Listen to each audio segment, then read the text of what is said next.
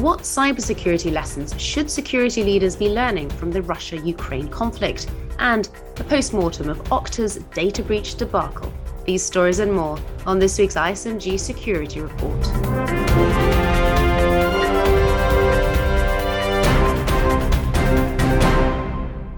Hi, I'm Anna Delaney. More than 75 days after Russia invaded Ukraine, what cybersecurity lessons should security leaders be learning from the conflict? That's been a topic under discussion at this week's Cyber UK conference in Wales, held annually by Britain's National Cybersecurity Centre. Mathew Schwartz is the executive editor of Data Breach Today and for Europe, and he joins me now to discuss the conference. Matt, what have you been hearing?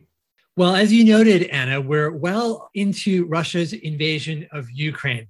And Cyber UK is a great event in part because it gathers government cybersecurity czars and intelligence officials.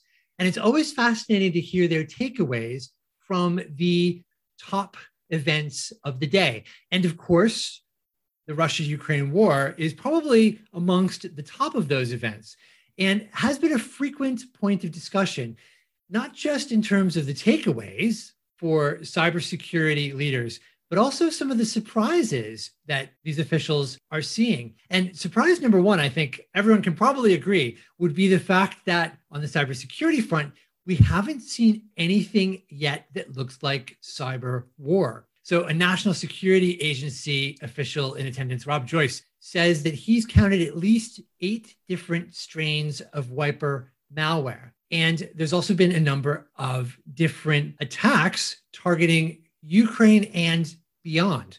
Here's Jeremy Fleming, the director of Britain's GCHQ Intelligence and Cybersecurity Agency, in his opening keynote speech Tuesday at Cyber UK. Perhaps the concept of a cyber war was overhyped, but there's plenty of cyber about, including a range of activity we and partners have already attributed to Russia.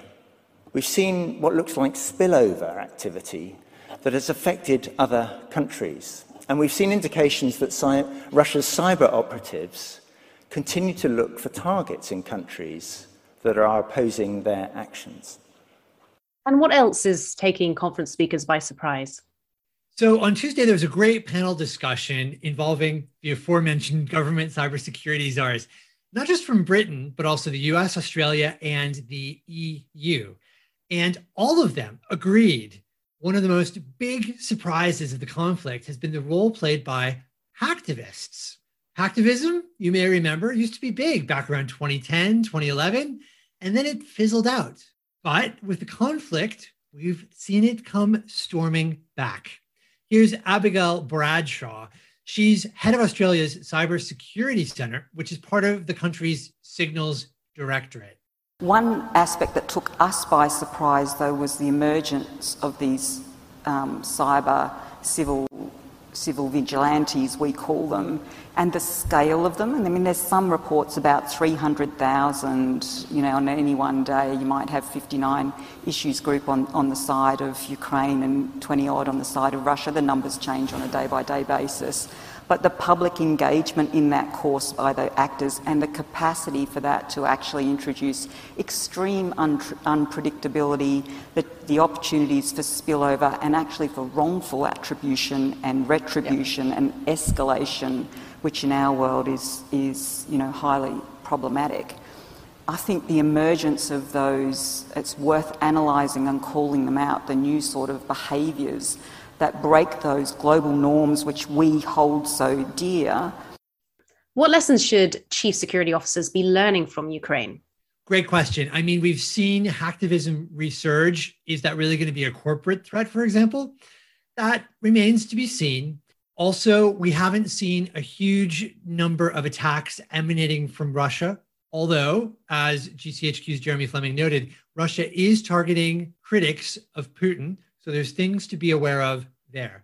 But taking those two takeaways into account, as well as the other items that have been under discussion, the big lesson to be learned here is the importance of resilience. All of the cybersecurity officials that I've seen speak have praised Ukraine for the fact that it's been targeted by a very major cyber adversary, namely Russia, And Ukraine has not been knocked down, far from it. Here's Rob Joyce. I mentioned him before. He's director of the NSA's Cybersecurity Directorate. And he said in a panel discussion at the conference Ukraine's ability to resist repeated Russian efforts to destroy its systems and to hamper its critical infrastructure is not happenstance. Oh, it's very clear. A number of wipers. Uh, I can think of at least eight unique variants of wipers that have been deployed against Ukraine. And they've responded, kept their systems up, rebuilt their systems. But I think one of the things they've done is they have emergency plans, having been under pressure for years. It hasn't been just this crisis, but they have been able to, to practice and they understand what good incident response is and they're able to then um, recover. And I think having a practice plan as well as the recovery plan is a really vital um, lesson we should all take. Other officials also hammered this point home. Here's Lindy Cameron, CEO of Britain's National Cybersecurity Centre. Certainly, that's one of the, the lessons I'd love the, the, public to learn from this is that you don't need to be passive in response to this. Actually, there's stuff that you can do. Please get on with it as fast as possible. Um, but you know, you, you, can be active in your own cyber defence. I think it is a, it's a really important lesson to people that even in the face of a, you know, a significant state adversary, you, know, that, you don't need to don't need to freeze in the headlights. So, so I think it's a, it's a great lesson to take away, and it's been very impressive. We've also been very proud to be um, to be assisting um, the Ukrainians with that. And I know other colleagues uh, have as well. So there you have it. Incident response remains essential.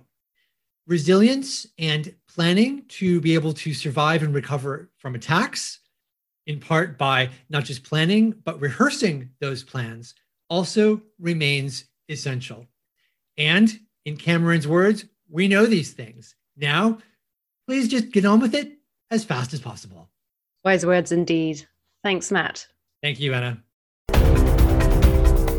You're listening to the ISMG Security Report on ISMG Radio. ISMG, your number one source for information security news. How did a minor security event become a customer relationship headache? Well, perhaps identity management vendor Okta has a few thoughts. Jeremy Kirk, our managing editor of security and technology, revisits one of the most talked about breaches of the year so far. Recently, a group calling itself Lapsus went on a hacking spree. It released source code from Microsoft and T Mobile and data from other companies, including Samsung and Nvidia. Then in March, Lapsus claimed a high profile victim, Okta, one of the most popular identity management vendors that counts big name clients around the world. Lapsus claimed to have powerful access and published incriminating screenshots that appeared to support its claims. The problem was, nearly none of it was actually true. But it caused major headaches for Okta as its customers feared their identity access systems might be at risk. Luckily, those systems were not, but the optics really looked bad.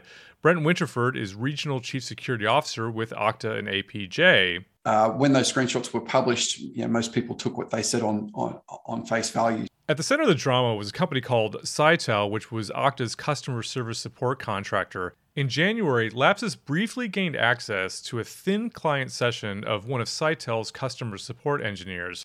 But the access wasn't nearly as powerful as the group claimed. Here's Winterford again. And so they were able to click around for a bit, take some screenshots. That session was 25 minutes. Um, yeah. Out of five days on being on the Sitel network, they, they were basically able to do this shoulder surfing exercise for 25 minutes. They attempted a few things, um, but those uh, the actions that they attempted didn't result in any account compromise or configuration changes. Sitel hired a top notch forensics firm to investigate the incident, but it still hadn't provided the report to Okta when Lapsus suddenly dumped the screenshots on Telegram in March. That left Okta in the lurch. Winterford says Okta was confident its customers didn't need to take action such as resetting passwords, but it still didn't have the full data or logs from Sitel. And when Sitel did send the report, they mistakenly sent it to Okta's procurement department.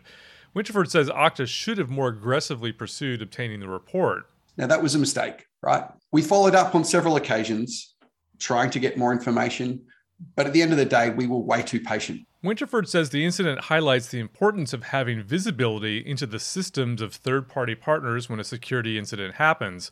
Otherwise, there's what he calls a logjam of information, where one party is dependent on another party to finish their part of an investigation. It's a tough problem to solve, but one that many companies are facing with breaches that touch their partners as well. Winterford says if Okta had good data and logs from Sitel early on, the situation wouldn't have snowballed into the event that it did. For what it's worth, Okta cut Sitel loose after the incident. Here's Winterford again. No one sees a distinction between a third party support provider and Okta. They see an Okta application in those screenshots.